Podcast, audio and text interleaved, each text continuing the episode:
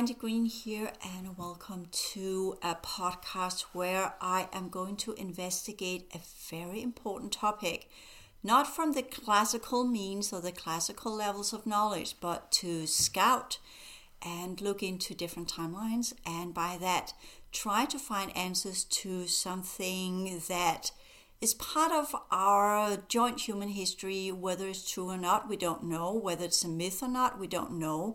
Whether it's something esoteric or occult covering something else, and by that trying to lift the veil using the higher order psychic energetic approach. And with that, of course, there are things that I will know and things I won't know, things that will show up. And this is not something you will find on the internet.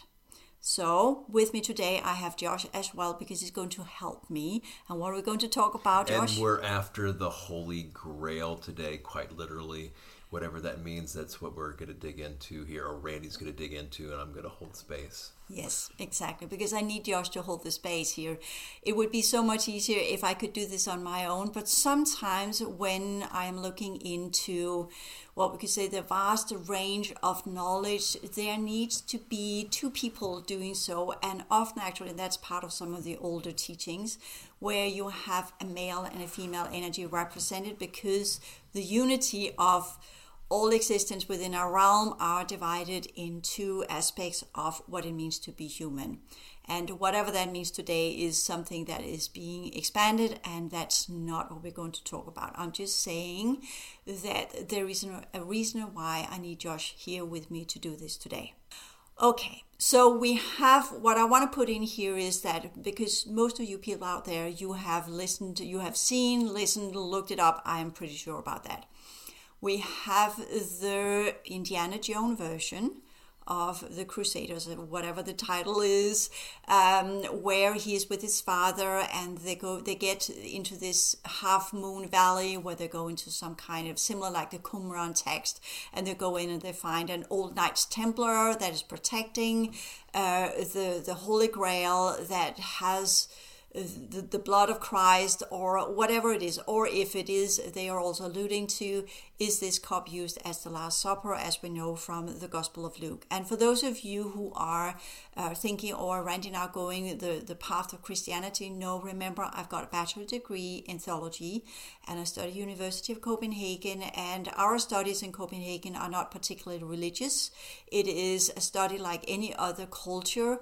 I might as well uh, could have studied Japanese religion and it would be from the same scholastic angle. So it's very little to do with belief or believe in God or believe in anything like that. We're here investigating the idea, the myth of the Holy Grail, what that is and where it comes from, and how it has been woven into different belief systems that leads to different concepts and ideas of what this chalice is how we call it in English of gold holding some red substance that either gives knowledge or longevity or special powers or whatever it is. So we have the, the, the cinematic representation of it, a Hollywood representation of it, and we also have the Da Vinci Code where we are presented with the Holy Grail is actually like the womb. It is a cup um, of the bloodline of Christ or Jesus, more accurate, not Christ, because he, again, for those of you who are not really into the story of this, Jesus became Christ when he was resurrected. Before that, he was just Jesus. So Christ came afterward when he was resurrected. And there's of course some stories uh, and understandings that goes with this, and we can say are the Gospels literal history in Copenhagen interpretation of that. That's a clear no. These are made up by humans that wanted to tell something, that wanted to share some information, either given to them in vision, or if we go with the Gospel of Luke, he says he got it from a very valid source that also gave him some other information about the the apostles after uh, the the the period where supposedly the resurrected Christ had uh, he walked on earth for 40 days and, and that, that's the story of the apostles that the gospel of luke dive into and speaking in tongues. And from that we have different sects that have grown out of that within christianity just putting this in, I can only urge all of you, if, if you are interested in this, look it up on, on the internet somehow and get the pieces together. But the matter of the fact is, we have four different Gospels, and only the Gospel of Luke talk about the Last Supper, where I think he that's one, or might be Mark as well, but there is it's not the same in all of the Gospels. There are different representations of the Last Supper, and the Da Vinci talks about the Last Supper. So there is also the uh, understanding that the cup there is the one that he passed around the table the night before he was he knew that he would go into Gethsemane garden and he knew that that would be his final uh, task on the planet. And he had that last supper where he called his disciples together and they were sitting and that's from the gospel of Luke they were sitting there on the first floor which if we go with the esoterics actually has a significant meaning including that he there's something about the water bearer that signifies the, the shift of the ages from the ages of Pisces into the ages of Aquarius. Anyway so he had this last supper where he passed around the cup and then supposedly said I break this bread and by you eating this bread you will be part of my body the corpus of Christ. And when you drink from this cup, you will drink from my blood. Saying as in, does that mean you will become part of my bloodline? Or does it is it because the Jews believe that the blood held the the gem of life that goes with that that when that hence kosher when you you um when you take when you sorry i don't want to go into the killing of the animals but they have a specific way of doing that. So they spill the blood on the ground and just for the sake of this i'm completely plant vegetarian i do not eat meat and i don't support any of this. I don't support any life form being used in any ways or forms uh, in, in some form of exploitation to keep uh, anyone alive or them themselves, so to speak. I don't exploit any other life form for keeping myself alive. So that just so that is completely clear when I talk about this. So there are the understandings behind the different rituals why that was done, and typically the scholars say that with the Last Supper and the whole um, kind of um, communion, which means to come together, binding together via a ritual that you then in that last supper would remember christ. The communion is to become part of the, the corpus of christ which later on were taken over by the church. So in that way when people are drinking from the cup and eating that piece of bread, they're both remembering the Last Supper, but they're also reuniting with the corpus of Christ. And they're reuniting with the church. It's a kind of initiation ritual you do every Sunday. You hear the sermon, you hear this is what how you're supposed to be as part of the church or the corpus of Christ. But it's important to remember at the time where that happened, there were no churches. There were ecclesias, there were little gatherings of the people that thought that uh, Jesus was the either the physical new king of the Jews or was going to be what we could call the the the prophet of a new age and he was around what we could say the time where the temple cult was slowly fizzling out within the Jewish community and all these little assemblies were beginning to spring up.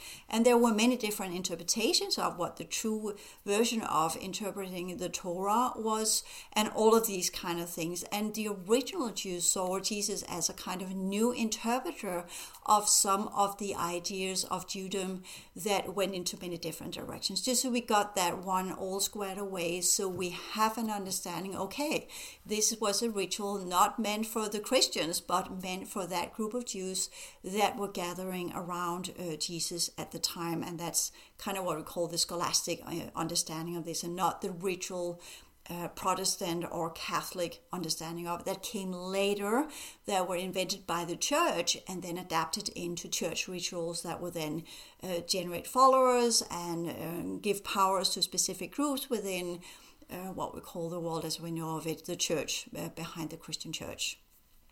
Okay, so what I pointed out here is the understanding of we have a golden cup and we have some kind of red liquid that gives some kind of communion or, or um, integrates or connects us to something, whether it is a church or it is some kind of imaginary collective, a community, commune community, uh, which the corpus of Christ also is in a way. And corpus is Latin and means body of Christ. And we could also say that perhaps the Last Supper was not as when he says, Remember me, did he literally mean that people were to remember him in a physical sense as eating the bread and drinking the wine? Or was it to say that wine is also spirit? When we go with wine, is spiritus. So that's the spirit. Was it actually say, there's part of me that you need to remember as part of the bread, and there's part of me you need to remember in spirit? So there's also another hint there when we go in and look at the different secret layers of the text. What is it that the writer wanted to convey to us? What is it that that people should um, remember and and and and join when they are part of the corpus of Christ? So just put it in there as a, a broader understanding. Then we have the other angle where we could say, well, what if the Holy Grail, that golden cup, had nothing to do with Jesus, actually. That's the church interpretation of something else. What if that golden cup? That's interesting with with the Indiana Jones because they have the Knights Templar there. But the, if they had that cup, and where did the Knights Templar get it from? They would have got it from the Temple of Solomon, and that's the temple in Jerusalem. And that wasn't raided until 70 AD, I think it was, where uh, long after Jesus supposedly had been um, crucified. We know when we go into the Old Text, it, it's kind of all the scholars are agreeing that he did die. There is a debate whether or not he was crucified, mostly because the Romans didn't do it the way the church has portrayed it. So we have a church that has invented different uh, uh, images, different ways of presenting the story, and all of that happened during the Middle Ages. So, should we kind of get that one in the clear as well? The crucifixion with the nails arose in the Middle Ages, early Middle Ages. The older interpretation is yes, you could hang on a tree. And if we go in some of the oldest text material we have, then it said that Jesus was hung on a tree. But the question is the scholars debate whether or not hanging on a tree actually was from some of the prophets and some of the Psalms where that was said. But that was a typical Roman way of taking care of people that they felt was a threat for their uh, control system. So just so we get that one in place as well.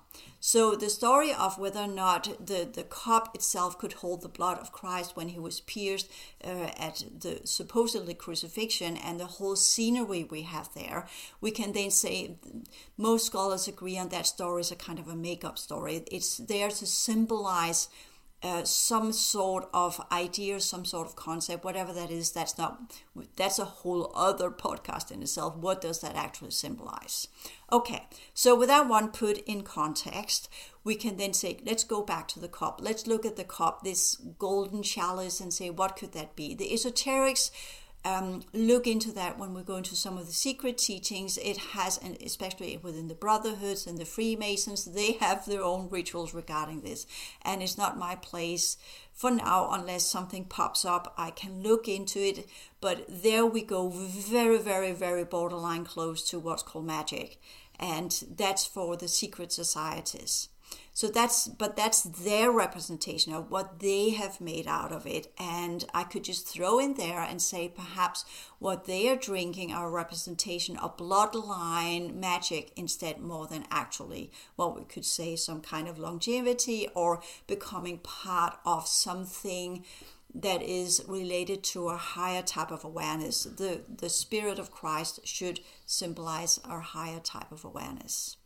So, with that understanding, again, I'm sorry, people, we just need to go through these layers to get to where I want to go. We were with the, the Knights Templars. And there are different, we now, we know there are the brotherhoods that go back to Egypt. We have some of the brotherhoods that goes to Samaria. These are different groups. We have the Knights Templars, which is a specific type of warrior monk brotherhood.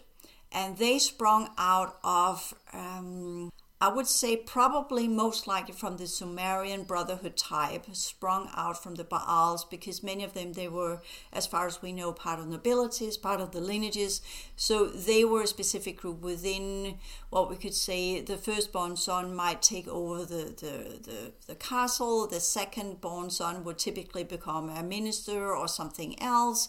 And at the time of the Crusades, the second son could typically choose to become part of this uh, monk warrior brotherhood, secret society, and by that gain power, which he couldn't get by his state. So we're here in between the constant between the spirit world and the physical world, where one would take the estate, the bread, the other one would drink at the golden cup, the spirit world. So we again we have this division where we can. I know it's a little bit far fetched, but go along with this one. So if we go with the idea that the Knights Templar were the ones that got the Holy Grail, and it actually is a piece of gold item of some sort that can hold something, that once it gets into the cup, something happens to whatever's in it. A type of technology, we could call it that way. If that were part of the Temple of Solomon, and we can say it somehow connects to the the ark and I'm not going to Indiana Jones here either, but there are different aspects and understandings of what the ark could have been, and it, it is mentioned in um, the Exodus, the second book of Genesis, where this this is where they carried the the tablets of Moses that he got on the mountain, and we all know uh, Erich von Daniken's interpretation of that, which I agree with because it's interesting. But of course, we can also go with the typical classical religious mythology that scholars are debating on that the gods were typically residing on the top of the mountains.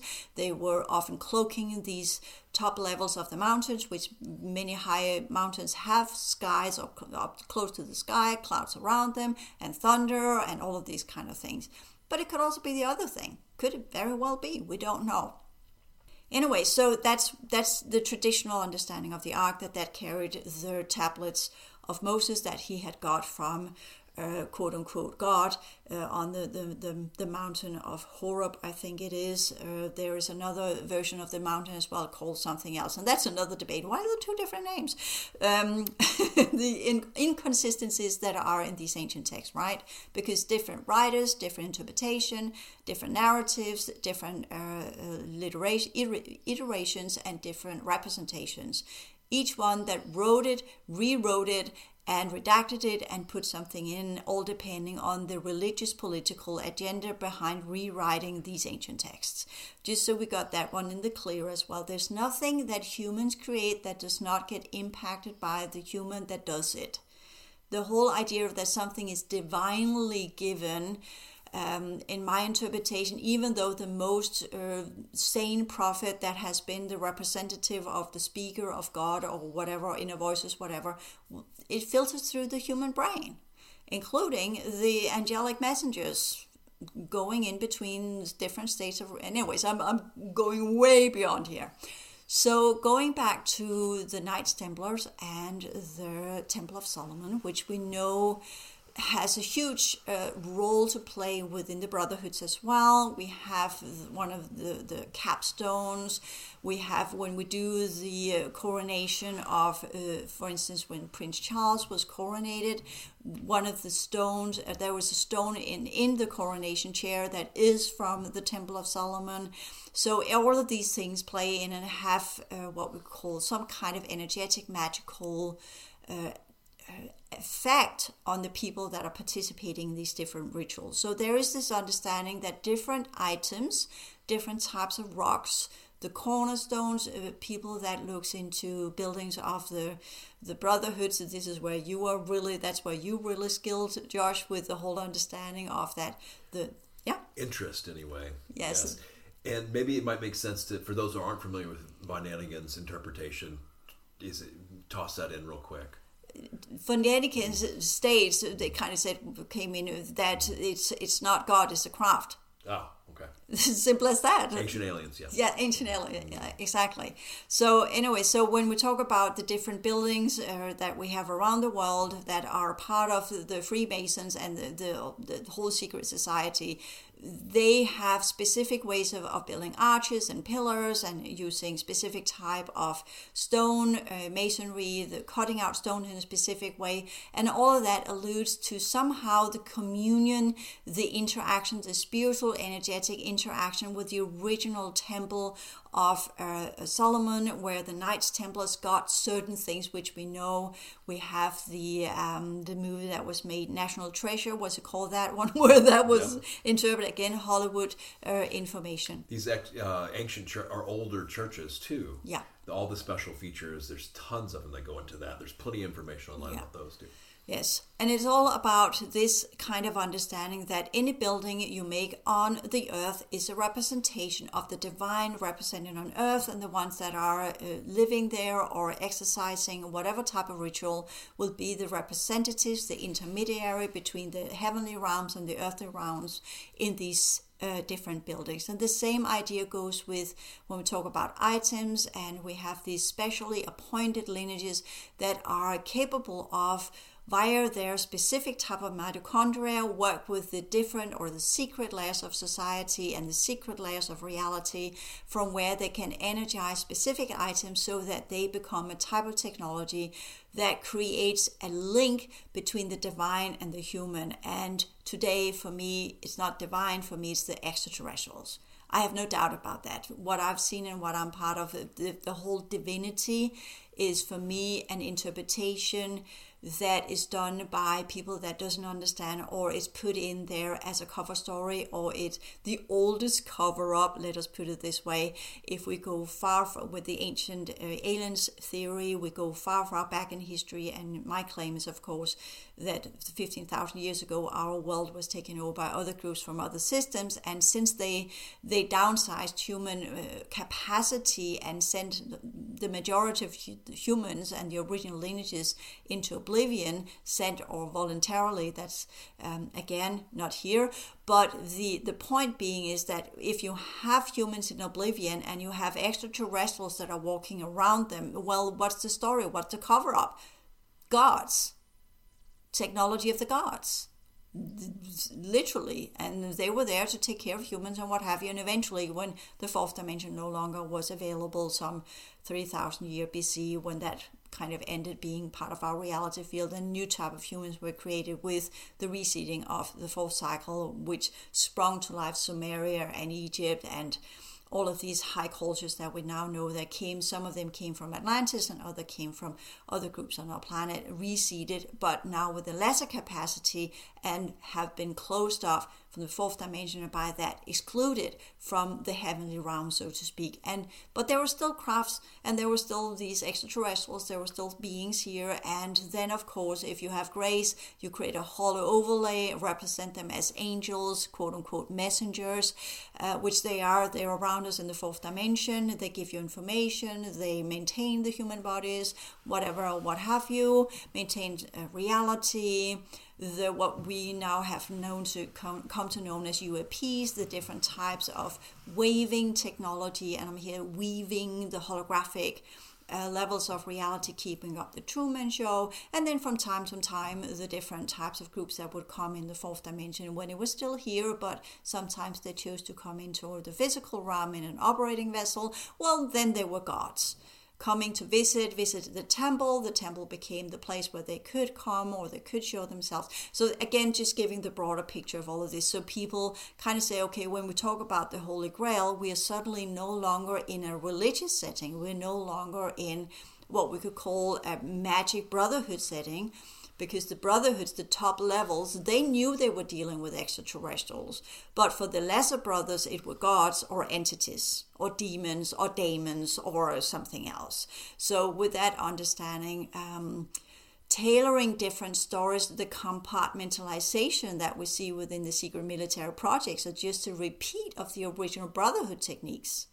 It was done the same way in the brotherhoods, in the Masons, the true Mason uh, lineages before they got watered out and were this uh, public for show front that they have now. But the original secret societies, they, they had these different levels where you only knew what you had shown the ability to attain, as well as shown the abilities to carry the gene code sequences that allowed you to access different levels of reality that were in alignment with the gene code in the mitochondria that opened up into the fourth dimension and by that into the true level of knowledge of our human civilization and including all sorts of technologies. So if we go with the idea that the, the Temple of Solomon somehow somewhere had some ancient technology there and i'm just going to say it here that uh, the the Keylontic scientists also talk about some of the some of the things that we see as godly items actually are extraterrestrial technology.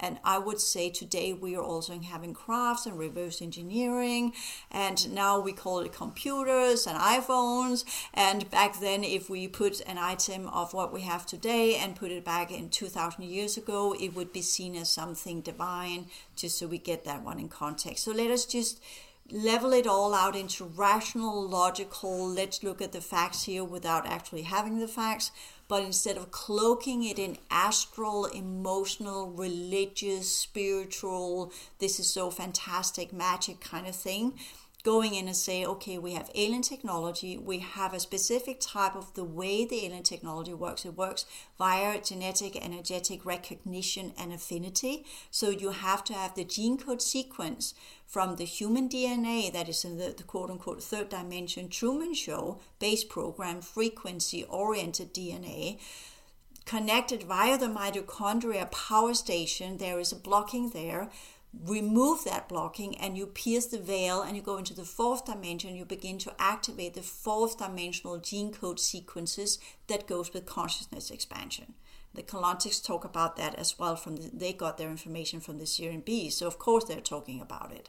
So with that understanding, we also have the Sirian A's in the Alice A. Bailey material that just just talk about initiations. You work with your chakra system, you open up the different layers of the chakra system. It has three layers, and you open up the different layers on the etheric, the astral, and the mental layer, and then you get into the heavenly realms where you begin to connect with the logos of the the solar system and onward and so forth, and you go through different initiations, and you meet up with the Great White Brotherhood, and they will show you how to do the initiations and, and all of these different steps that you will go through where you will attain more and more advanced type of consciousness. So it, it's it's prior to the Keylontics, and that, that's why I'm just I just want to put it in there for those of you who say that's the specifically copyrighted material from the Keylontics and Ashayana Deane. I'm just saying it was there way before she ever talked about it. She just talked about it in a new way that is dissimilar to the way it normally was talked about.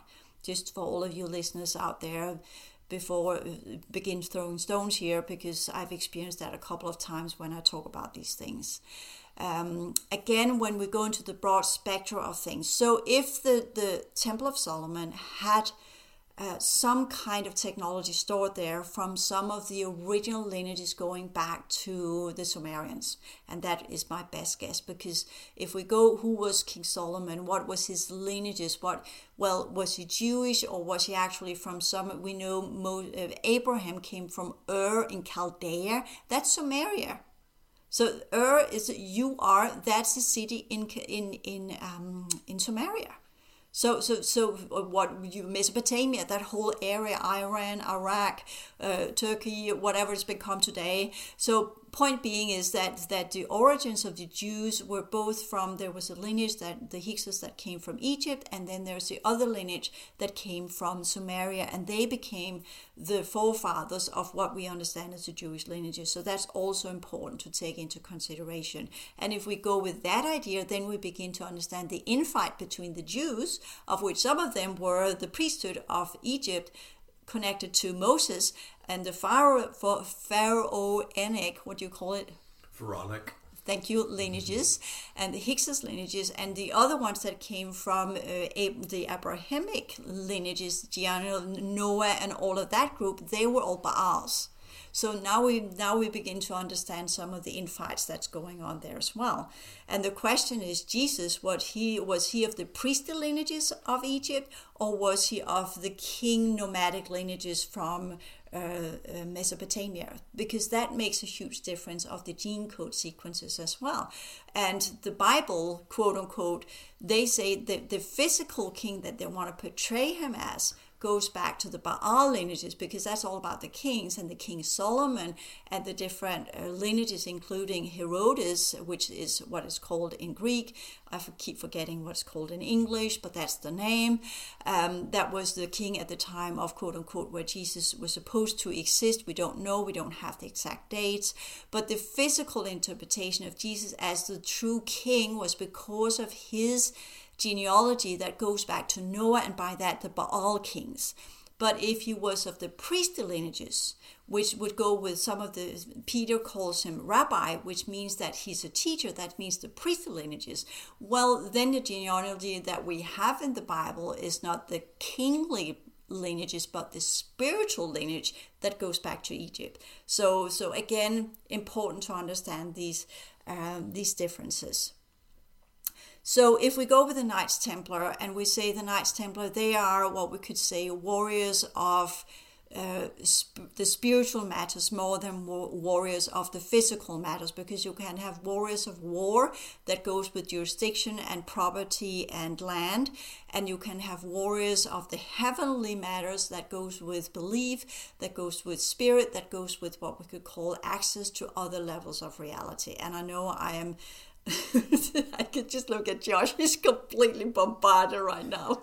No, it's great. And the the Templars, you know, the, there's the Knights Templars, and then yeah, there's other Templars too. So yeah, that's a great um, formulation of all this and background. Yeah, a lot to consider before actually going into a physical item, right? Yes, because we are talking about two levels here all the time the physical and the heavenly. It's always about the dichotomy between the physical and the heavenly. And it's said in many, many different religions that humans are the intermediaries between the, the earth and the heavens. We are the grounders of the heavenly knowledge and we are the transformers of the earthly uh, energy, so to speak. And that's part of the transition sciences as well, that we are to integrate, which the esoterics talk about, out the heavenly realms, the knowledge of the heavens or the other dimensions, as we say today. But we are to do it in a very, very physical body that's tied to, as the esoterics call it, the, the contamination of the energy units that this planet is made of. And the esoteric this year in A material, the, the Great White Brotherhood, the Ascended Masters, not that I'm onto that either, because we can clearly figure out these are the Niburian Grey shenanigans uh, programs that they created and, and their technology and what they have been using to get people to assign within the Mesopotamian Baal lineages, that's Sirian A's, whereas the the Keylontic Sirian B's are more towards the Egyptian and some of these lineages, or the Atlanteans most most likely most mainly most of, of these go to the um, Atlantean timelines and the military projects. So we understand the factional diversity here as well. So we don't think that it's just one fit for all explanations. It's not dependent on which faction you talk to, which type of technology are we talking about? Is it to gain uh, um, land, aka timelines, or is it to gain uh, bloodlines genetics? So now we begin to understand okay, we have the physicality and the spiritual realms in whatever we are dealing with here. And what would a cup be? A cup is a kind of the, the Holy Grail is a kind of a mix of both, wouldn't you say? It would make more sense that way, yeah. Yeah, because you have the cup and then you have the if we do say it's wine and it's spirit, then you have this spiritual element in it and you have the cup that is gold and gold is i'm going to say here as i interpret gold um, the information I've got about gold, there are many different types of gold. There are red gold and white gold, and there are pure gold and dirty gold, and, and, and there are specific astral beings that that are around specific type of gold that connects in with different types of energy of the different versions of gold. But for me, the original gold element as we know of it came from Niburian crafts. So it's connected to the Niburians, and that's that is the quote unquote Anunnaki, as they are, that's the name for them in, in the human realm, those who came from heaven to earth. Um, but the, the, the name for themselves are from Nibiru, and that's not the 10th planet. It is a, a, a fourth to the part of the 14th pillar as I see it, and they are typically associated with the 10th dimension and the D10 collective. And that's uh, on the same level as some of the Dracos come from, and some of these groups that are collaborating on that realm of our reality. So I'm not in this whole, it's not the 10th planet, it's the 10th realm. So there I go again, Sitchin and his ideas of Planet X. Um, I don't anticipate any Planet X to come back in. Yes, we might have uh, planets or supposedly orbital things around in our solar system that could indicate some kind of very heavy object of some sort. But if you ask me, I'd rather say that's probably an old mothercraft or something more than a planet, actually. So some kind of old, huge ship that might come in at some point that were left behind in some of the Orion Nibiruan wars or something like that and just floating around orbit around our solar system. That would be my guess, more than actually a planet uh, from where they come in and if that's the truth then the whole kind of the idea is that that these ancient gods are here to to harvest gold for their technology uh, or to maintain their sky or whatever others have come up with ideas uh, that that i'm not buying into that idea. From for me these the different types of heavy metals as well as precious metals and, and rare metals are the way if you have an alien craft that crash lands because that has happened many times in human history especially after the fourth dimension were lifted out or veiled out of our reality via technology. And if you then break through into this realm where fourth dimension dynamics no longer apply and you actually are flying in with a fourth dimensional craft then there's a recalibration that has to happen. And if that recalibration is not working well then it will crash due to the laws of quote unquote gravity as in they can no longer float on the holographic energetic network. They go right into our reality here, does not have that original holographic energetic network from where they can fly. We have an artificial kind of round that goes up in the ionosphere, and that's why there can be a specific type of craft that can operate inside our reality. And they are typically drones, they are run by androids and not by original organic beings. But some of the original 4 to 10 dimensional beings that would come in in their crafts, they would use the holographic network of the 410 pillar. The Keylontics call these apins, and I, uh, I've just translated it as in uh, alien uh, inter, inter intersection planetary network, something from where they can enter into our reality field, and often actually positioning crafts inside our reality in the soil on different levels from where they would let that fourth dimensional craft crystallize create a specific type of heavy element or rare element or precious element from where they would then have the what we call the rod or the anchor point of that type of genetic and dimensional features that allow them to come into our reality without crashing or without having to use specific gate systems. They could literally use an old craft, put it in the soil. I saw so many of these in Australia, and, and I was shown how that actually works by some of the colonizing races down there. They put in a craft, and that craft then solidifies due to the mechanics of our reality field and then becomes a rare uh, metal or a heavy metal or a, a, a you know what I'm saying, precious gold, metal, yeah. precious. Yes, thank you. Um, and with that vibration, having that seated in, they can then begin to anchor it up to the artificial fourth dimension that we have around our solar system, and that would create the bridge. So they didn't so they don't need to use the old gate systems because they now have got part of a craft inside here with some kind of genetics imbued into it that gives this kind of vibration to it which of course attracts astral entities that are kind of what we call a holographic residual mirroring infused with human emotional energy um, that will then allow them to work inside. I know it's not explained in detail because it's difficult to explain these dynamics, but that's that's how they've done it. So the whole crash landing is not a new thing that happened in, in, in the 40s. It has been part of a way to seed in an anchor point. You can either do that by technology or you can do that by an organic vessel. If you do it with a craft, then the craft itself will have an organic gene code in it already from the race. Hence, it would be easy just to drop a craft, remove the organic vessels, or have a few vessels in stasis there so the gene code would still be there in the craft, upholding the gene code in the craft. It would also solidify, melt out, become a heavy metal, and then become part of our society, part of this world. So when we, when people have said that they're here to harness gold because they need it, I would rather say they might have been interested in getting some of the old craft material back because when they seeded in these crafts some 12,000 years ago or even further back, the gene code was more pure than it is today. So for me, that would be why they would be interested in that.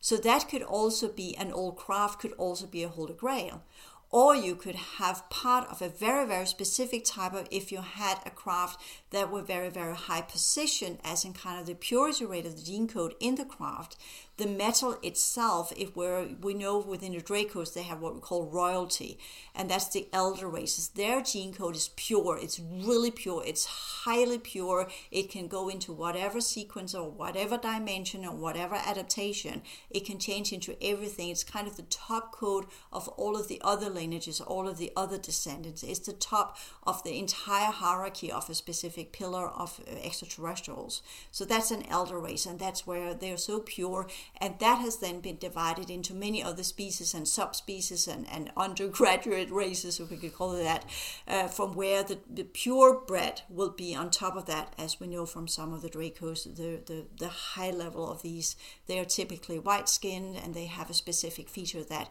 where you really understand this is the pure as it gets, and their consciousness uh, emission, radiation, vibration is so strong that it is very rare for people to actually be able to be in the vicinity of it, which we also know from the stories of the gods that came in and you couldn't look at them, but then you would burn up or you would kind of have some residue on you or something else that would. Uh, um, apply imply that you were dealing with a very very highly vibrant type of energy being. So with all of that, summing it all up, because I'm just going on, blah, blah, blah, here is that kind of what if some part of, for me, when you ask, uh, that story of the, the golden chalice or the, the holy grail, the, the version that the Knights Templar are talking about, could very well be some kind of material from an Eborian craft that were then put into a cup. And whatever was put in there of, of whatever liquid it was, especially wine that has this kind of ionizing with gold. It has uh, some kind of chemical. Once it got in there, it might uh, erode some of the gold and some of the, the content of the gold, if it had some kind of Eborian gene code, might go into the wine, and then the ones that drank it might get, get their mitochondrial DNA, the lineage is amplified. That's the brotherhood stuff. That's that's where we understand that part of it. Okay, so, and then just to add it all up, there might actually be something that goes further back because when we can say, well, where would that Lemurian or Lemurian there, just, I just spilled the beans there, when would that craft have landed if it is an Eborian craft? Since gold for me typically is associated with Neborian crafts, it could also have been made out, out of copper. We know, or I know, because I've it's shown to me that the staff of Aaron that he uses in some of the old texts to, to change things from, from a tree into a snake or whatever, it's made of a kind of copper alloy that is also that's the same staff that the Egyptian priesthood has and the Egyptian um, uh, gods have that staff they have. It's made out of a copper alloy, and that goes with another branch of the lineage, the copper-based lineages. Whereas you can say the bloodlines that we know of the Baals, they are perhaps more what we could call, um, what is that we iron? have? Uh, yes, iron based. Mm-hmm. But you can also say where the lineages that are quote unquote gold based are these this the high level top of some of the elite, some of the secret societies. Do they actually have humans that are what we could call more gold based, as in kind of that type of, of metal? Uh, that in, in their blood veins works differently because they connect to the fourth dimension or they they uh, that's just a question. It doesn't ring true, but I'm just throwing it in the mix. So we begin to think in these types of technology is associated with specific gene code sequences that are associated with different types of cells, that are associated with mitochondria and the way that these uh, power cells. The mitochondria is an old type of cell that science says it shouldn't be in the human cell. It is uh, anaerobic. It is, if they look at the, the gene code sequences of it, some of the earliest cells or some of the earliest bacteria that was on our planet. Whereas the, what do you call it, eukaryotic, is that what you call it? Eukaryotes? Yes, thank you. Uh, the ones that can process oxygen And when we go in and look at the blood itself, blood has the pro- they are processing oxygen. Blood cells process oxygen. So if we go in and say, well, the ones that are, are driven by iron, they are connected to the I forgot the the the carbon carbon carbon whatever carbon base. Yeah, yeah, exactly. Like we are the human DNA, so that's why they need to change our blood type. Is that blood type part of the downsizing? And is the access point into the copper base that can connect to the fourth dimension via the mitochondria. And no, people don't begin to eat copper. That's not what I'm saying here because this is a gene code sequence. It's nothing to do with what you ingest, it's about what you do in energy work. That will shift you from different layers of the way that you process energy. Because what is oxygen? Oxygen is energy. It's not air it's energy. It's a specific type of energy that you by your breathing by there is there's not one spiritual teaching system that doesn't talk about breathing as one of the most important things when you meditate and when you work with the chakra system, or if you try to achieve higher consciousness, it's all about the vagus nerve. It's all about the, the connection between how you circulate the blood in your body via your breathing and the observance of the breathing, connecting a specific type of sensations of the body, being in some kind of bliss, samadhi, some kind of high vibrational state where you begin to transform the blood cells. What is it that you transform via the chakra system or the different vortices or the breathing, breathing techniques and the different meditation techniques?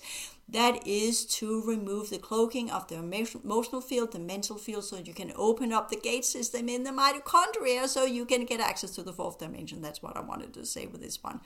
And if you then, by different rituals and different items, can break that veil down quicker in the mitochondria, and since it's one of the oldest types of cells we have, why would they use that as a power cell from a time where our planet had no oxygen and had no life on it?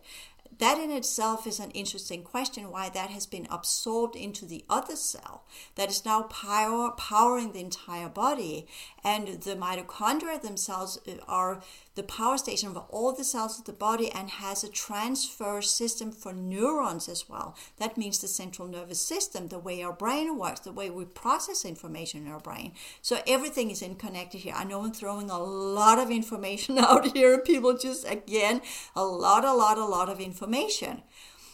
But it all comes down to these sacred technologies. They go with a specific type of metal that comes from crafts that have a gene code inbuilt into them. Step one, whether it's copper based, like the staff of Aaron, or that can change snake genetics, that in itself, that's very important. What he, he transforms the snakes, right? So there's a hint there. So that means that's kind of the priesthood of Egypt. Did they stand up against his lineages? He was a priest of the priesthood of uh, Egypt. Did they, the Hyksos, did they try and stand up against the Dracos and were punished by it? And in that, just put that one in in the mix as well. And that's why the copper base were taken away. We could say the copper base might actually be the later types of blood types we know as A or B, for instance. That could be some, but in a very downsized version of. And that's why they're not very well with blood because the priests are all about the spirit. We go back to uh, Abel and Cain. Again, Cain is his the blood type of the O, for instance, the primitive ones, or or or, or was Abel the, the more the, the land, even though he said that he was the one that's actually, I can't remember the story if he's actually the one that's slaughtering sheep or whatever, okay. but yeah, but that yeah, I think that's Cain that has animals, and but we also have the other brothers in with Jacob's sons, where we have Esau. There is is there is hairy and brutal and the other one that is pristine and pure. So we constantly have these two versions of humans the primitive physical one the animalistic one and the other one that's associated with the land and with the spirit and with the gods. So again two different types of blood ties. Again the spirit and the physical realm again going into the bread and the blood or the chalice and the the content of the chalice the inner the outer the ones that can move forward, the lineages that can and the, the lineages that can't. The ones that are under the punishment as Cain, that became the forefather of many groups on, on the planet, but carried the, the mark of of God because he has committed the first murder and by that carried that gene code in him. So he became a, a forefather of specific lineage that by that sin were not able to, in any ways or forms, regain the connection to the heavenly realms because he committed the first murder. So there's many different aspects in it when we talk about these understanding of the ancient texts. Okay, so going, there's another angle on this one, and that is the Holy Grail is a piece of Lemurian technology. And that's a whole other aspect, which then no longer is a chalice, no longer is a cup. It's actually a round plate of a specific type of technology. It has what we could say, what we would call gold, but it's not actual gold because it's not crystallized, it's not in a hexagonal pattern but it has a gene code that looks like gold and then it has a ring around it that's a kind of a crystal disc. But that's a whole other place of what we say that holy grail is. And what is that? That type of technology is similar to when we go to the story of Anu, where he had the plates of I think they call it the, the, the plates of destiny. Inanna went for these plates, these crystal plates, which is the, the holy grail um, is the gene code sequence for lineages.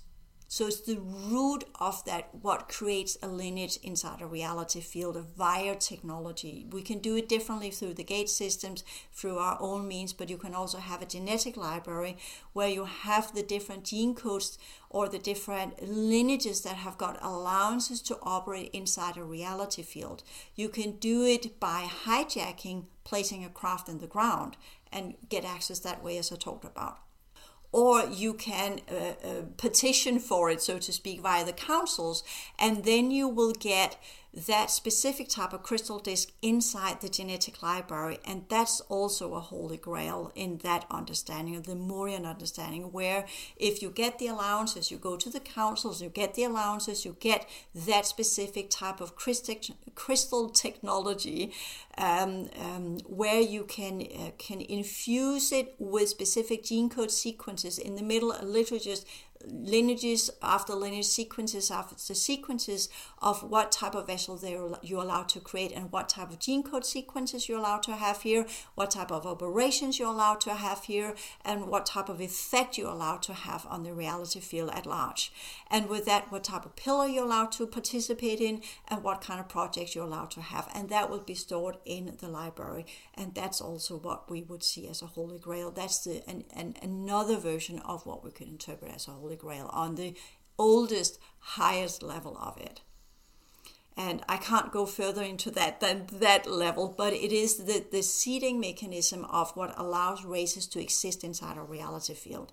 Whereas the others, they have taken it by brute force, crash landing a craft and letting the processes of Earth integrated into the Earth grid and by that get access, or people touching it and by that altering the gene code all via specific lineages. Many of the copper based are more Sirian A oriented, as we talked about the Egyptian lineages, whereas we could say the, the, the red blood cell with the iron perhaps are more the Sumerian type and onward and so forth. And these, again, I just want to put in there the crystal discs that Anu had, and Inanna, she got them, and, and she created a lot of weird stuff with them. Let's just put it that way. You remember, perhaps or perhaps not, the myth where she drinks uh, gets Anu get get him drunk and then she steals him from him. Anyways, so that's another story, and that created a lot of weird creations because um, the discs that the Anunnaki or the Niburians they had got access to, they got allowance to be here, and they created seven heavens and seven underworlds that are they're kind of the same shield technology. And to be able to create that shield technology as part of the Mesopotamian project, the colonies there, they had specific gene codes, and each one of the shields had their own crystal disk that allowed for specific lineages to be part of their project. Whereas the Egyptians had something else, what we now understand as the Egyptians, because it was pre Egypt, long before the Pharaoh lineages and all of these things that came later on. Fascinating. Yeah, it's have the kind of the distorted version or the lower version and then the higher version, this dichotomy or polarity of type things. The two things that came up, I don't know if we go with this because it could open up into a lot of stuff, but um, three things. The is there the gold in the 4D are it have to get in this reality field and to turn into that type of gold. The importance of rituals involved in all that, and I don't know that gets a little No, murky, and we're no trying to rituals. get away from those rituals. Yeah, no right? rituals, please. And then the other one is the positive and negative blood type. You mentioned A and B blood and O blood, but now there's this what they call RH factor, positive and negative e- Mm. of each one. So that's the, just a few things that came to mind. And Yes. Well, of course, the, the gold is inside this reality, but the the amplifi- amplification factor or vector, if you want to put it that way, is actually a vector is in the fourth dimension. So we have the, the physical gold, and then you have the fourth dimensional and upwards aspect of it that goes in different routes. You could say that in our dimension looks like gold. In the fourth dimension, it breaks down into different types of energy radiation. In the fifth, it begins to align with specific type of alien technology. In the sixth, it goes into the code sequences. In the seventh, you begin to could from that begin to create different types of spheres and realms or whatever. So you you have the gold inside, and people are trading it, and they're wearing it, and they're getting all high on it, or whatever they're doing with gold, and they don't know what they're tapping into. They literally don't know what they're becoming part of, and when we understand that the what we understand is the money system inside our reality that comes from the Baals. And we know business comes from the Baals. And all of these institutions that run on gold and money and trade and these kind of things. Yes, the Egyptians had trade, but as I said, they were more what we call priesthood lineages, whereas the Baals are traders and, and uh, kingships and physical and jurisdictional rights and what have you. So, so with that, there is. Um, I'll just leave it at that because it makes so much sense why gold has a specific position inside our society.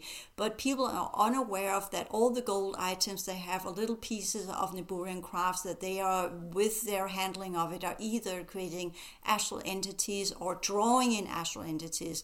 It has been used in so many different forms of rituals over the course of time, and it's so infused with so many things. And some of the things that are called pure gold has less astral entities attached to it the ones that are called dirty gold is really it might for um, a gold trader it might look the same but energetically it's two completely different things. So if you have dirty gold from an, an angle of not a trader that looks at carats and say oh it's this or that or whatever and so much silver in it or whatever's going on but you are looking at the energetic side of the gold then the pure gold will have more of the original Niburian lineage genealogy imbued in it so that when you do work with it, it is a gate opener. Whereas if you have the dirty gold, all you will get is access to the astral plane. So, so that's some of the things that goes in this, and that's also a reason why there's golden computers and golden chips and golden all types of technology that runs with what we could say the different types of um, invisible Wi-Fi, GPS, all these kind of things. That's energy. You're riding on the waves of a reality. You're creating networks in the aerial energies, if you want to put it, the the energetic wave patterns of our reality using the type of uh, fourth dimensional technology that are used in crafts where you can connect some physical item with an energetic reality but it's the energetic reality that codes the craft's features the possibilities of it and what it can be used for anyway so so this just to put that one in and rituals no i'm not going to touch that because could we just throw it all out the window please and stop doing rituals that's what I was getting at. Yeah. yes please let's just forget it that's part of the old world order that's part of a different agenda that's part of a religious belief system that's part of if you don't know how to work with energy you turn it into a ritual simple as that. Because then you can say but via the ritual then there becomes a habitual pattern where you code your own body that when i do this then this will happen. And then you will code yourself to then when you do this this will happen. But most people that use rituals all they get access to is the astral plane. They don't get access to the fourth dimension the higher realms. They just get access to their own projections and their own longings their own wishes their own desires. And rituals are tied into this whole comfort zone. I'm sorry i'm just being very straightforward about this and i know there are people that say well it's important for me to light the candle and put my buddha figurine in the middle of this and, and have these little crystal bowls and whatever going before i can start my energy work. And i get why it's important to create your space as typically said But when you really understand how to work with energy, it's not the outer space that that determines how you work with energy. It's your inner space that is strong enough to administer whatever wherever you want to go. You don't need the items to create the environment. You create the environment by who and what you are and the the repetitive um, ways that you're using your energy system and transform energy in specific ways. And their rituals can become a barrier that prevents you from moving beyond your own boundaries of what where you feel safe. I meant the ones that we really, I mean, that's the more everyday type things, almost routines in some cases. The ones that I think we should really shelf are the ones that these special operations and magical operations, like where the heck did these things even come from to begin with? It's like, read some of these operations, is like, how did that, well, probably aliens. I mean, because, I mean, yeah, that that's the stuff that's really weird to me, you know, mm-hmm. like all these specific doings that will have these really specific effects and I, I just I, I, I don't see I don't see the point. Well, you know? let, let me turn this around and say, what if all the things that you have seen and learned and heard about rituals or something that's created for the purpose of cloaking how they're really doing it? Mm. Yeah. That all of these, if if you if you make uh, most of what we know of rituals today comes from Hollywood. Okay, you have seen it in movies you have or you have read it in books or you have read it from people that made it up even harry potter whatever. You you are seeing it you are it's being shown to you this is how they do it. And i would claim no not what I know. Nobody's doing that because if you do have, if you're part of the real brotherhoods and the real secret societies, you have it already in your lineage. You don't need to do all of these opening and drawings and symbols and you what have, have to you. talk to ritual magicians, and I don't actually. No, know but that's from the getting- Middle Ages. Yeah, that's another thing. Yeah, and most of these quote unquote groups from the Middle Ages, in the Middle Ages, we had a huge rising of the underworld. And that's kind of what we call more the lineages that goes with Inanna and what she did and what they were doing and whatever that was going. So so that's that's a whole other stuff. All of these things that we are seeing are not connected to the quote unquote angelic races well you could call them that if you like but they're a different variety right? So so that goes with that understanding of how to protect yourself from that. Because if you go into the true i'm just going to put it in there and no further investigation but if we go in and say you have the Kabbalah where you via the different Sephirah connects via different symbols to specific type of archangels. The original understanding was the reason why you connected to these archangels was because as you opened up the different layers of reality of the secret realms, you would, because this is Niburian technology, I just said the seven heavens and the seven realms beneath, you have both up and below. So when you work with the different realms, you will always open above and below. You will open up to the heavens and you will open up to what's at the other end. And by that, you needed these sigils and these symbols and whatever to call in the angelic warriors that would help you to protect from not rising up what was the other end of the seven heavenly realms. And of course there would be the, the angels or the archangels or these forces. Would they help the everyday human that were tampering around with this? Of course not. It's like everyday human saying uh, you know and i'm not going to go there but of course not. So when we talk about these things that have been put out there in the public uh, most of the time, in my opinion, and I could be wrong, but in my opinion, what has been given out there from quote unquote whistleblowers from secret societies that got into these secret societies and got to the first tier and then were literally pushed out or excluded because the way that they wanted to work were way too ambitious or way too selfish or they had the gene code for the opposite end or whatever it was they would then be thrown out why would that type of human go into a secret society trying to learn this to gain power often from the atlantean lineages trying to regain what was lost, trying to activate whatever power they had back then, and then being thrown out of these societies because they're way too selfish. What would such a person do? Such a person would go out, create his own school, create his own society, and reveal some of these very secret knowledge of drawing all of these symbols and doing this and this and this and taking that remedy and that color and that type of doing silver. things in a certain way at certain time with certain objects and yes yada, because that's the way that's all that that person would be able to do and that's the first step of what you learn you learn to handle different items like a chemist uh, when you work in a science lab.